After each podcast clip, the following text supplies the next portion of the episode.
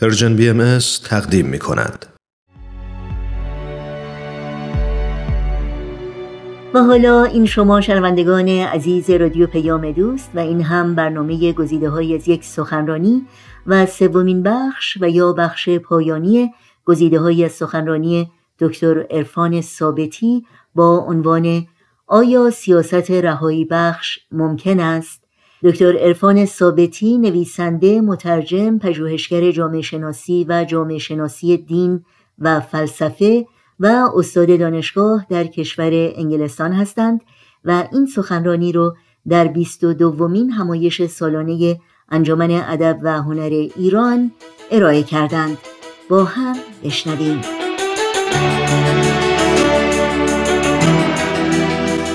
هدف از ریاکاری چیست؟ بیشین سازی یا به حد اکثر رساندن سود شخصی و کمین سازی یا به حداقل رساندن هزینه فردی. در شرایط برابر اگر یک گروه دینی امکان دسترسی به مشوقها و پاداشهای اجتماعی را فراهم کند که به آن آسانی یا ارزانی در جای دیگری وجود ندارد افراد در تعهدات دینی ذهنی خود تقلب خواهند کرد. به عبارت دیگر وقتی منافع اجتماعی تعلق به گروه دینی مسلط از هزینه های روانی تعلق بدون عقیده بیشتر باشد افراد ریاکاری ذهنی را برمیگزینند. برای مثال تشکیل هیئت های عزاداری حضور در مراسم سینه زنی یا نظری دادن در ماه محرم را می‌توان سازوکارهایی برای کسب وجهه یا نیکنامی دانست که افراد از طریق آن می توانند به پاداش های اجتماعی خواه مالی یا منزلتی دست یابند. در نواحی جنوبی آمریکا نیز حضور در کلیسا به حسن شهرت می انجامد و دستیابی افراد به پاداش های اجتماعی از جمله وام بانکی را آسان می کند در نتیجه شمار فراوانی از مسیحیان ریاکاری ذهنی را برمیگزینند و احساسات و عقاید دینی خود را پررنگتر از آنچه هست جلوه می‌دهند برعکس در نواحی شو این جنوب آمریکا بود. در نواحی شمال غربی آمریکا طرفای واشنگتن و سیاتل ابراز تعلق شدید دینی پیامدهای اجتماعی منفی دارد. زیرا در آن مناطق دینداران را ناروادار و خرافاتی و از نظر سیاسی محافظه کار می دارند. در نتیجه در آن نواحی برعکس بسیاری از مسیحیان احساسات و عقاید دینی خود را کمرنگتر از آنچه هست جلوه می دهند تا از هزینه های دینداری بکاهند. در شرایط برابر ریاکاری عینی فعال در گروه های دینی سختگیر بیشتر است. معمولا رهبران چنین گروههایی نه تنها از بالا اعضا را به طور عمودی کنترل می کنند بلکه میکوشند تا از طریق منصوبین غیر روحانی خود اعضا را در پایین هم به طور افقی کنترل کنند.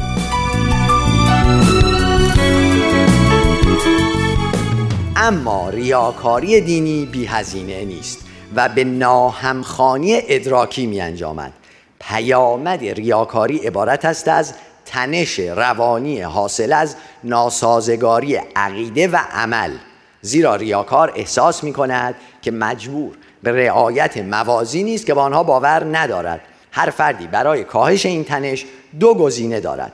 باقی ماندن در گروه دینی و توجیه ناهمخانی عقیده و عمل یا ترک گروه.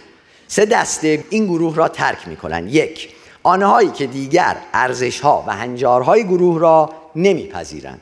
دو کسانی که با ارزش ها و هنجارهای گروه موافقند اما احساس می کنند که تجربه دینی اجتماعیشان بر اثر ریاکاری دیگران بیارزش شده است. تصور کنید در صف خرید کالای ایستاده اید و می‌بینید که دیگر خریداران اونا که جلوتر از شما با چانه زنی یا توسل به تقلب و ترفندهای گوناگون میکوشند تا از پرداخت قیمت اعلام شده آن کالا بپرهیزند.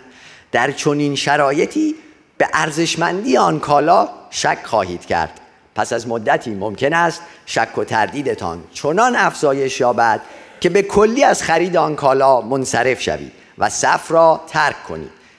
ریاکاری دینی نیز چنین است و اعتماد دیگر اعضای همان گروه به تجربه دینی عرضه شده در آن گروه را کاهش می دهد ریاکاری دیگران حاکی از آن است که برخلاف آنچه تظاهر می کنند به ارزشمندی تجربه دینی عرضه شده در آن گروه عقیده ندارند زیرا حاضر به پرداخت هزینه ای نیستند. خود ریاکاران هم ممکن است گروه را ترک کنند و به گروه دیگری بپیوندند که از تضاد عقیده و عملشان بکاهد یا همان پاداش های دینی را وعده دهد و در این حال تعهدات سختگیرانه کمتری را بطلبد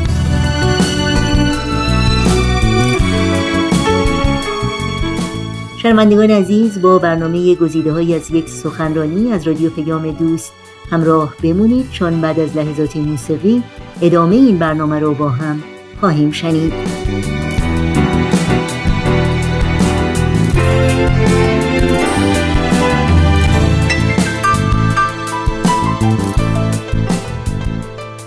رهبری گروه برای رویی با این وضعیت سه گزینه دارد. هزینه خروج از گروه را افزایش دهد تا تغییر دین و ورود به دیگر گروه ها مستلزم پرداخت هزینه و فداکاری باشد. برای مثال می توان به صدور احکام اعدام برای مسلمانان مرتد اشاره کرد. دوم ساز و کارهایی بیافریند تا تنش حاصل از ناهمخانی عقیده و عمل ریاکاران کاهش یابد.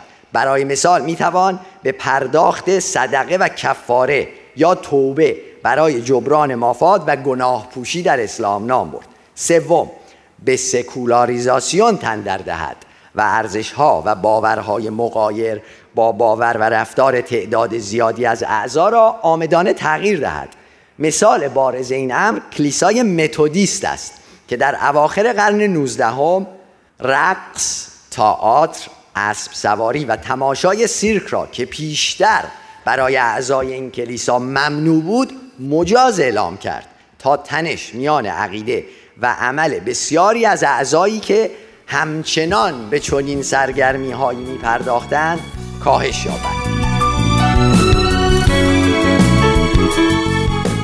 تا آن هنگام نیکوست به سروش دوست شاهرخ مسکوب گوش فرادهیم من زاده تقیه و کتمان و پس افتاده دروغ مسلحت آمیزم و از ترس آنکه راستی فتنه ای برانگیزد در سنگر دروغ پنهان شدم. تقیه کردن و دروغ گفتن شیوه رفتاری است در برابر دیگران و برای رهایی خود.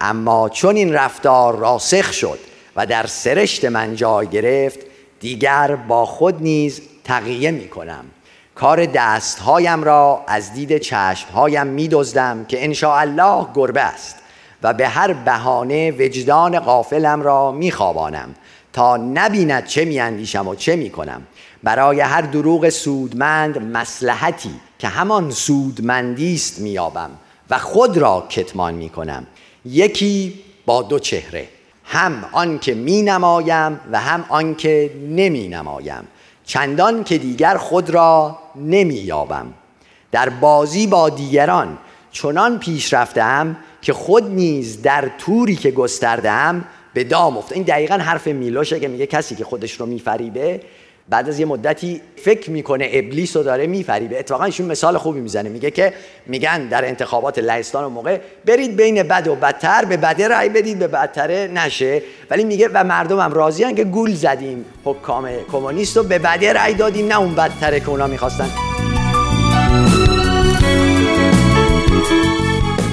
مثل یه بازی فوتبال که بله یه تیمی از بهتر یعنی بد و بدتره تماشاگری که این بازی فوتبال بد رو نگاه بکنه و یکی رو تشویق کنه داره تو بازی اتفاقا مشارکت می‌کنه باعث میشه این بازی ادامه پیدا کنه. اون تماشاگری که بگه من این بازی رو اصلا نمی‌خوام نگاه کنم این بازی بد رو روش رو برگردونه بازی رو به هم می‌زنه یعنی ظاهرا حرکت نکرده اما واقعا فعالترین مدل هست که به هم زده. برابری ایشون هم آقای مسکوب هم میگن خود نیز در توری که گستردم به دام افتادم و دیگر بیش از بازی نافرجامی نیستم. وقتی دروغ در دین و دولت جماعتی راه یافت هیچ کس از آسیب آن در امان نمیماند. زیرا دروغ روش زیستن و مثل اسای کوران هم افزار پیش رفتن و هم جان پناه می شود اینک این دروغ مثل خنجر خشک تابستان مثل ظلم و امید بی حاصل در برابرمان ایستاده است. ایستادنی چون کابوس در خیال و شکنجه در روح و علف هرز در قلب زهری در جام و گلوله‌ای در دهان و فحشی بر پیشانی.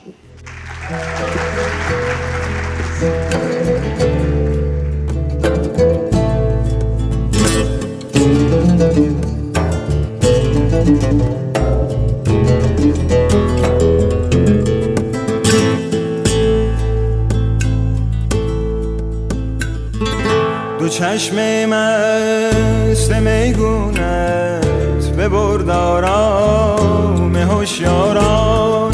تو خواب آلوده ببودن